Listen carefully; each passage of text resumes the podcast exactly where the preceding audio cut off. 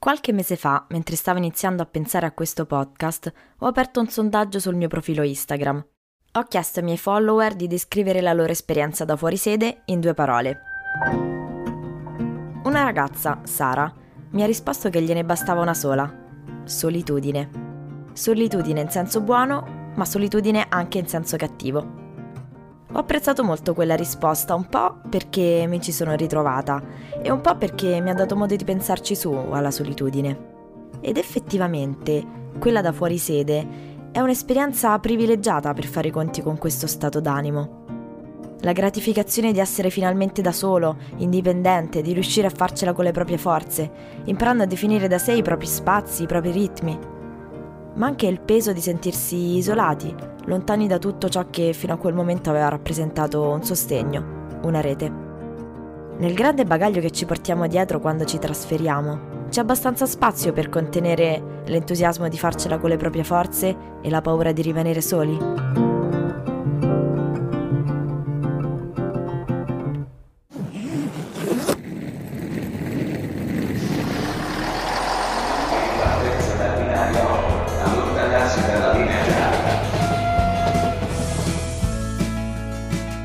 Io sono Roberta Lancellotti e questo è Orizzonte Fuori Sede, un podcast dell'Azione Cattolica Italiana. Un viaggio nelle storie di chi lascia la propria casa per studio o per lavoro, per costruirsene una nuova di casa, una propria, altrove. È un'indagine sull'Italia che si muove tra speranze e bisogni, il racconto di un fenomeno complesso, attraverso le voci di chi lo vive in prima persona. In questa puntata parliamo di salute mentale e benessere psicologico.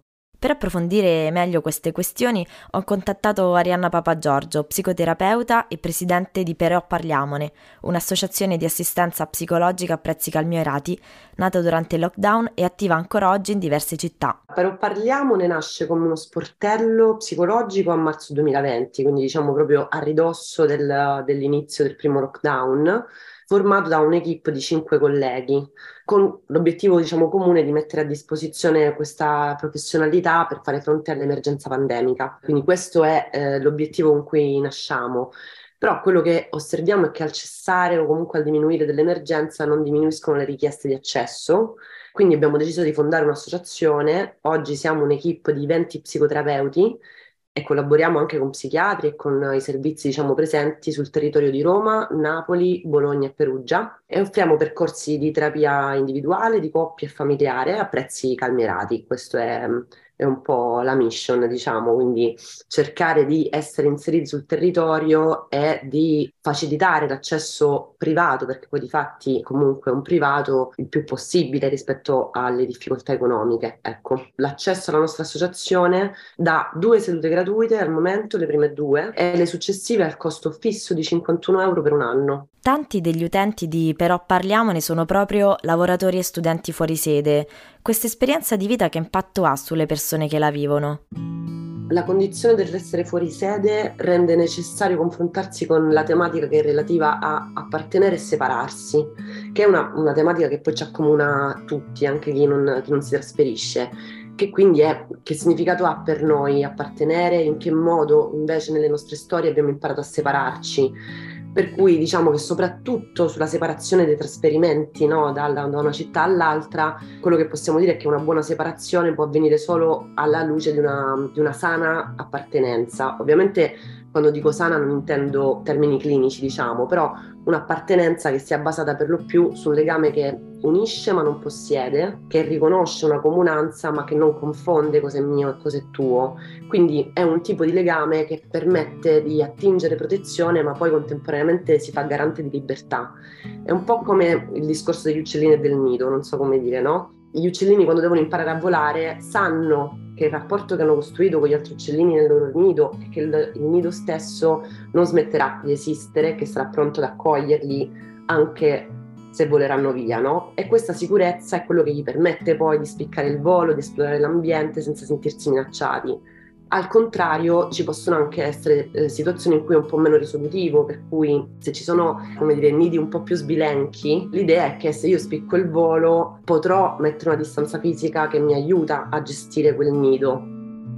Questo non è sempre del tutto vero però, no? E quindi mh, il modo in cui si sta in quel nido, il modo in cui si può appartenere a quel nido determina anche la possibilità di separarsi e questo vale un po' per tutti e in particolar modo sulla tematica del, dell'essere fuori sede, dell'esperienza fuori sede.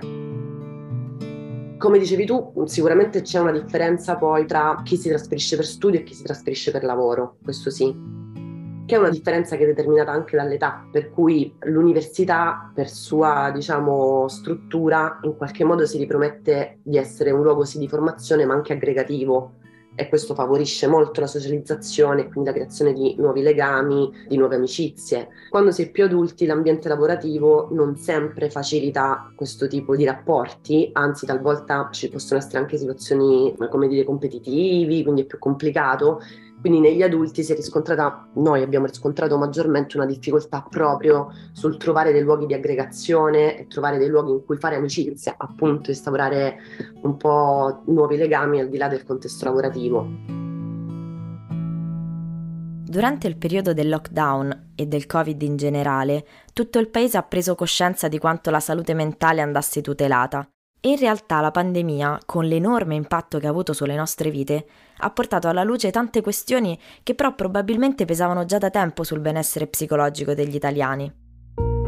Come emerge infatti dall'ultimo rapporto condotto da AXA e Ipsos sulla salute mentale, realizzando confrontando 16 paesi nel mondo, risulta che gli italiani sono i più colpiti sul fronte della salute mentale, Solo il 18% dichiara di provare uno stato di pieno benessere. E ancora, il 48% degli italiani si sente solo. È il dato peggiore in Europa. E allora torniamo a parlare di solitudine. Che valore ha in particolare per chi si allontana da casa? Va premesso che la solitudine secondo me non è necessariamente collegata al luogo fisico in cui ti trovi, quindi è un vissuto che può prescindere dal trasferimento e dipende anche dal modo in cui vengono vissuti i legami nel continuum tra distanza e vicinanza, cioè quanto io devo averti vicino per non sentirmi solo, è una cosa molto personale, no? E questo è un po' la base che poi può venire amplificata o meno dai trasferimenti. Quindi, come dicevamo prima, trasferirsi significa rinegoziare i vecchi rapporti e la loro intimità, ma anche che poi spero risponda alla tua domanda, tollerare l'attesa che la costruzione di una nuova intimità comporta. Cioè non è facile trovare subito persone con cui entrare in intimità, trovare subito persone che possiamo sentire affini da frequentare e tollerare quell'attesa è eh, un po' lo span che ci aiuta a definire quanto poi possiamo effettivamente vedere la risorsa nella nuova città e quanto invece ne vediamo un limite. Per cui a volte è come se il vissuto fosse quello di trovarsi fra due esperienze senza la possibilità di abitarle nessuna delle due. Io per esempio vengo da, da Reggio Calabria, no? Sono, una, sono stata, sono, non so, una fuorisede e quindi in questi casi è importante lavorare sulla possibilità di portare Reggio Calabria a Roma, ma anche Roma a Reggio Calabria, cioè creare un dialogo, una, una, dialettica che non ci vincoli a stare in mezzo, in cui non mi sento appartenere né più a un luogo perché l'ho lasciato, né al nuovo luogo perché ancora non lo conosco, no? E quindi evitare di ragionare nei termini di prima dopo, ma sull'idea che in, quel prima e quel dopo siamo comunque noi ad averlo abitato. Non c'è un'Arianna di prima e un'Arianna di dopo, c'è un'Arianna lungo una continuità dell'esperienza della mia persona. E questo è quello che poi noi facciamo tanto in terapia quando l'esperienza dell'essere fuori sede è qualcosa che crea disagio alla persona. Mi tornano in mente le parole di Sara. Solitudine in senso cattivo, ma anche in senso buono. In effetti questo sentimento è per forza qualcosa di negativo o c'è di più? Riuscire a stare con se stessi vuol dire anche darsi uno spazio mentale per conoscersi, per conoscere in che modo noi agiamo, ci comportiamo, pensiamo, sentiamo in una, come dicevi tu prima, situazione non di comfort inizialmente. E se la tenuta è buona, cioè se le risorse, la rete ci sono ed è un processo che tu puoi affrontare solo e con, no? nella relazione con l'altro, è chiaro che la solitudine diventa anche una possibilità, una scoperta. Ovviamente il vissuto di solitudine l'ho, l'ho provato anch'io, la difficoltà eh, a creare nuovi legami c'è stata, come c'è stata poi c'è un grande cliché no, sui calabresi, soprattutto a Roma. per cui i calabresi stanno solo con i calabresi, che è una cosa un po' vera, eh? in parte un po' è vera, però è un po', è un po' quel discorso della cultura lì, no? Trovo qualcuno che al di là del fatto che sia calabrese sta condividendo la stessa esperienza che sto facendo io, sentirsi solo in un posto nuovo. Secondo l'ultimo rapporto dell'Organizzazione Mondiale della Sanità, una persona su otto soffre di problemi legati alla salute mentale. Sono circa 970 milioni di persone nel mondo. Il 30% soffre di disturbi di ansia e un altro 29% ha a che fare con la depressione. Come sottolinea sempre l'OMS, ci sono tre grandi ragioni per investire in salute mentale. Una ragione di salute pubblica, una ragione di diritti umani e una ragione di sviluppo socio-economico. Investire in salute mentale, infatti, migliora la salute dei cittadini e permette di contrastare i fenomeni di discriminazione a cui spesso sono sottoposte le persone con problemi psicologici. Inoltre permette di migliorare anche in termini di produttività. E l'Italia quanto investe? Il nostro paese spende in salute mentale il 3,6% del Fondo Sanitario Nazionale. Se stringiamo ancora di più il nostro sguardo non solo all'Italia, ma proprio alla categoria dei più giovani, ho trovato molto interessante il rapporto Chiedimi come sto, nato da una campagna di sensibilizzazione promossa dall'UDU, l'Unione degli Universitari, e dall'Associazione della Rete degli Studenti Medi. È una raccolta di dati sulla salute mentale di circa 30.000 studenti delle superiori e dell'università. Ne ho parlato con Camilla Piredda, coordinatrice nazionale dell'UDU, con la delega appunto alla salute mentale. Sono fuori sede dal 2017, vengo da un piccolo paesino in provincia di Cagliari. Ho vissuto per quattro anni a Forlì, avendo frequentato la, la triennale, avendo iniziato la magistrale a Bologna e ho scelto di trasferirmi perché sono diciamo, stata obbligata dal fatto che purtroppo sociologia non ci fosse in Sardegna, nell'Università di Sassari né in quella di Cagliari. E andare a Bologna diciamo che è stata un po' una scelta obbligata ma, ma consapevole anche nella voglia di fare una nuova esperienza e attualmente vivo da più di due anni a Roma per seguire l'organizzazione nazionale in realtà. Parliamo della campagna che avete portato avanti. Che dati avete raccolto? Che cosa emerge? Chiedimi come sto è la nostra campagna sulla salute mentale che portiamo avanti appunto da più di un anno insieme alla rete degli studenti medi. È una campagna che è nata dal sentore di una necessità, nel senso che ci stavamo rendendo conto, parlando con i nostri compagni e le nostre compagne, che ci fosse un malessere sempre più diffuso diffuso dopo il periodo pandemico, attraversando gli spazi universitari o scolastici, stavamo rendendo conto che evidentemente ci fosse un problema. Allora abbiamo lanciato una ricerca, una ricerca che in poco meno di un mese ha raccolto, senza che noi avessimo affatto questa aspettativa, in realtà oltre 30.000 risposte in tutta Italia e 30.000 risposte che oggi ci hanno regalato un quadro piuttosto drammatico del benessere psicologico della componente studentesca nel nostro paese. I dati più significativi secondo me possono essere più che altro legati al fatto che la maggior parte dei rispondenti abbia detto che ha paura del suo futuro, ha paura di quello che succederà dopo che finirà il suo percorso universitario, più che vedere speranza o curiosità, vede piuttosto tanta paura, tanta insicurezza e tanta incertezza. D'altra parte un dato molto rilevante secondo me è il fatto che il 98% dei rispondenti abbia chiesto assistenza psicologica gratuita in ogni scuola, in ogni università. D'altra parte come la pandemia comunque abbia corroborato dei malesseri che in realtà erano preesistenti ma che si sono andati ad amplificare con il periodo pandemico come l'ansia, la solitudine piuttosto che disturbi del comportamento alimentare o l'abuso di sostanze.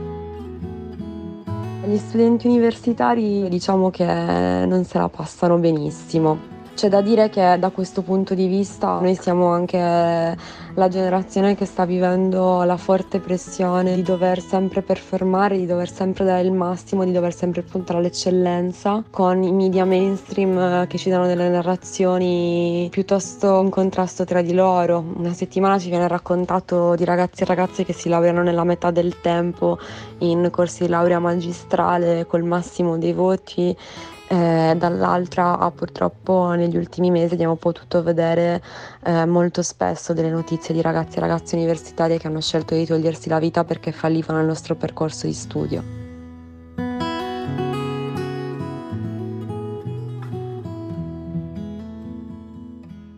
Più gli studenti fuori sede vivono una condizione di svantaggio ancora maggiore, legata ad esempio alla paura di doversi laureare in tempi sempre più brevi per evitare di gravare economicamente sulle proprie famiglie, condizione che chiaramente contribuisce ad aumentare il carico di stress e di ansia. Per studiare da fuori sede in Italia in media si spendono 10.000 euro all'anno, ciò significa che questo è realmente un privilegio d'appannaggio di pochi che se lo possono permettere ed evidentemente un costo simile ci spinge a dover richiedere a noi stessi sempre di più, a dover raggiungere dei livelli di stress importanti perché sappiamo che se non raggiungeremo quel risultato nel minor tempo possibile forse non riusciremo più a permetterci di studiare quello che vogliamo dove vogliamo.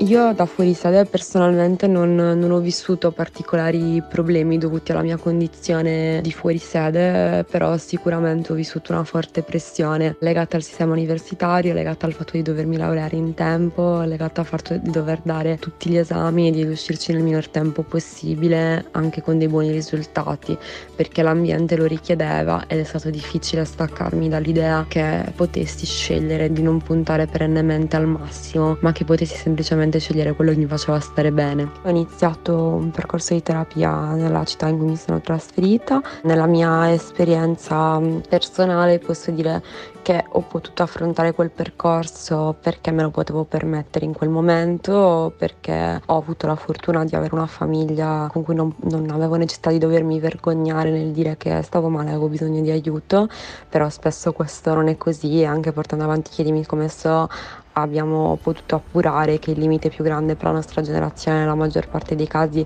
è proprio poter comunicare ai propri genitori di stare male, poter usufruire di un aiuto da parte della famiglia da un punto di vista economico. Questo accade perché purtroppo i tempi del pubblico nel nostro paese non sono accessibili nel momento in cui si sta ricercando un ausilio repentino, bisogna rivolgersi nella maggior parte dei casi al privato ed è un privato che tendenzialmente ha dei costi non accessibili a tutte e tutti. E questo purtroppo è dovuto al fatto che forse dovremmo iniziare a farci una riflessione più ampia in Italia, renderci conto che la salute mentale dovrebbe avere lo stesso valore della salute fisica, che le due cose vanno di pari passo e che serve un investimento strutturale in questo senso nel sistema sanitario nazionale per poterci effettivamente permettere di avere tutti e tutte lo, la stessa possibilità di accesso a delle cure che sarebbero essenziali per la crescita del nostro paese e degli individui che lo vivono.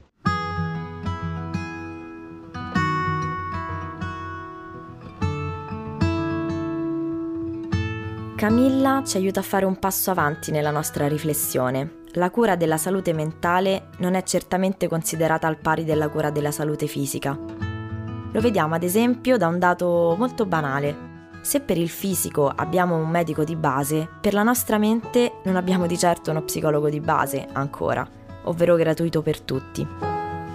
L'unica eccezione, a dire il vero, è rappresentata dalla regione Campania. Qui infatti qualcosa si sta muovendo è stata recentemente istituita la figura dello psicologo di base, appunto. Circa 150 professionisti in tutto il territorio regionale, inseriti nel sistema sanitario locale al fianco dei medici della cura primaria e gratuita dei cittadini.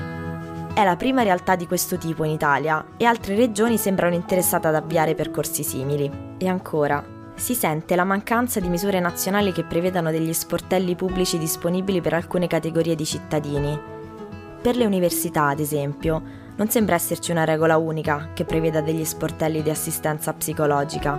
Ogni Ateneo decide per sé. Questo chiaramente comporta un trattamento diverso a seconda dell'università che si frequenta.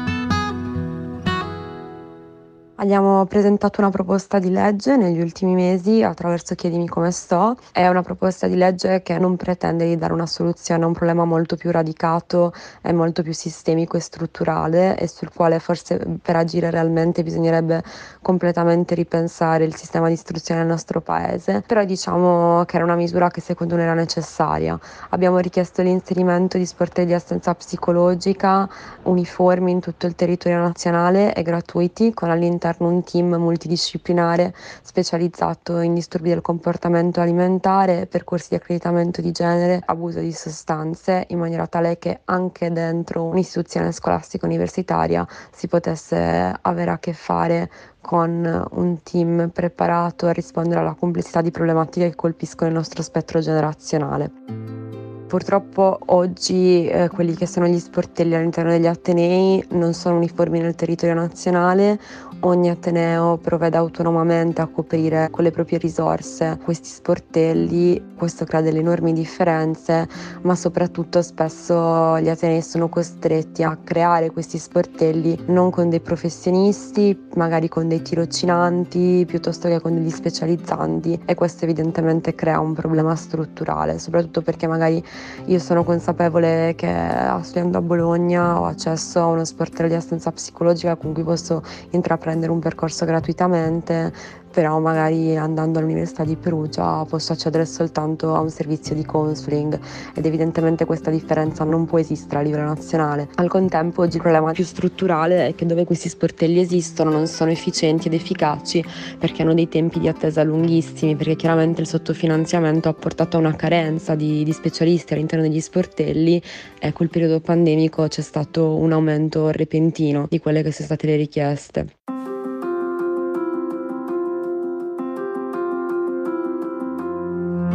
Allo stato attuale la misura più rilevante per la cura della salute mentale a livello nazionale è il cosiddetto bonus psicologo, introdotto nel 2022.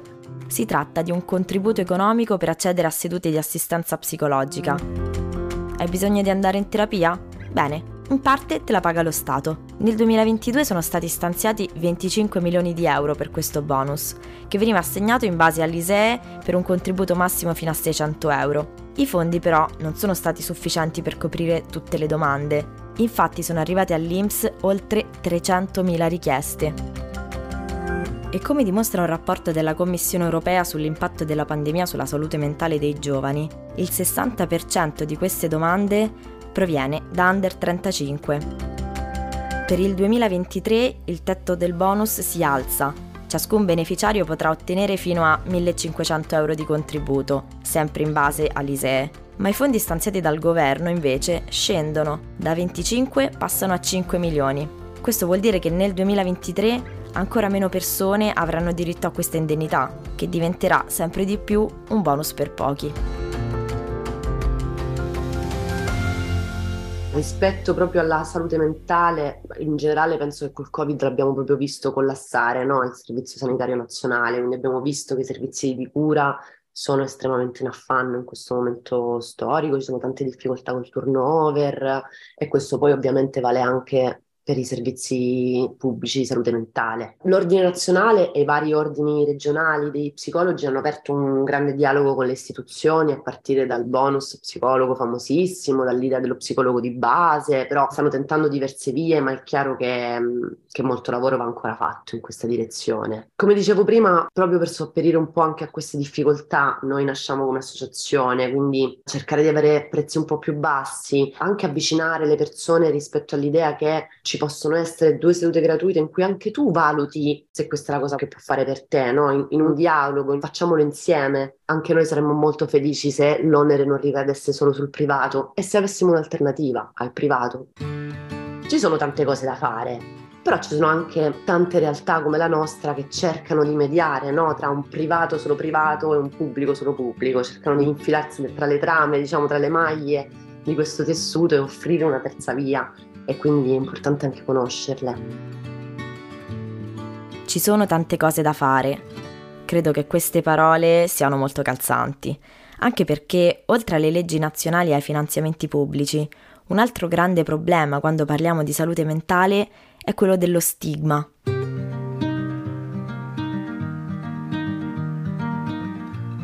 Stigma è una parola che viene dal latino e vuol dire letteralmente marchio o macchia è l'attribuzione di qualità negative a una persona determinate da alcune sue condizioni.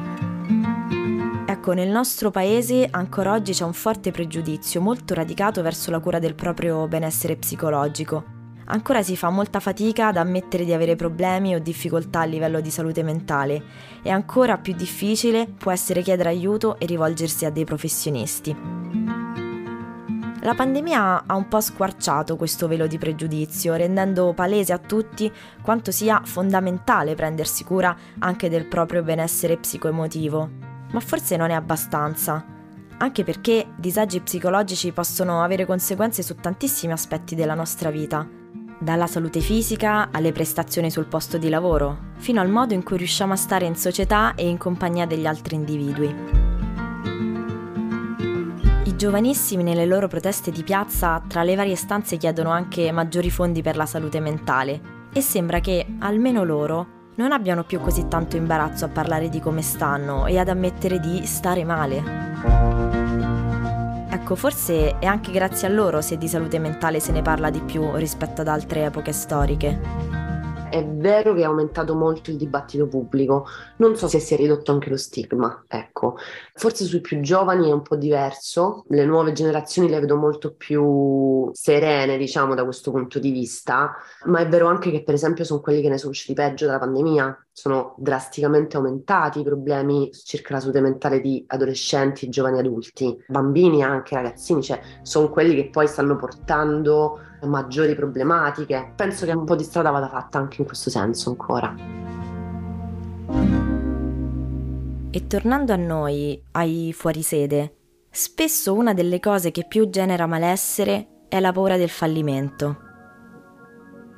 Se non riesco a vivere appieno questa esperienza, se non sono abbastanza per gestire tutto da solo, lasciare tutto e lanciarsi verso una nuova avventura lontano da casa, con tutte le aspettative e i timori che comporta, può generare spaesamento, insicurezza. Ho chiesto alla dottoressa Papa Giorgio un consiglio per i fuorisede che stanno attraversando un momento simile. Lei mi ha un po' rimproverato, a dire il vero, sottolineando che una psicoterapeuta non dà consigli. Ok, domanda sbagliata. Ma allora ha dei consigli da fuorisede a fuorisede?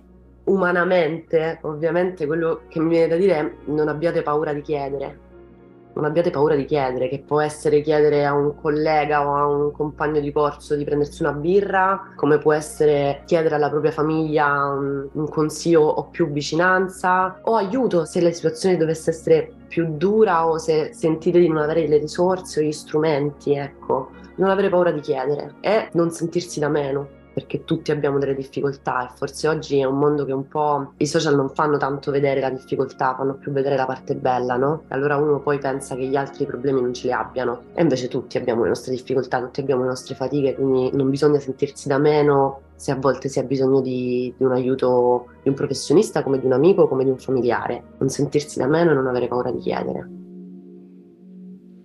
Non sentirsi da meno e non aver paura di chiedere aiuto.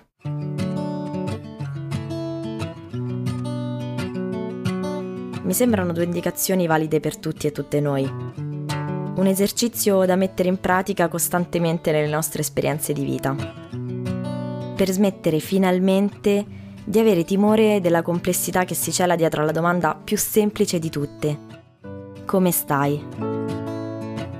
Ecco, chiediamocelo di più, più spesso, con più verità. Come stai? Come stiamo?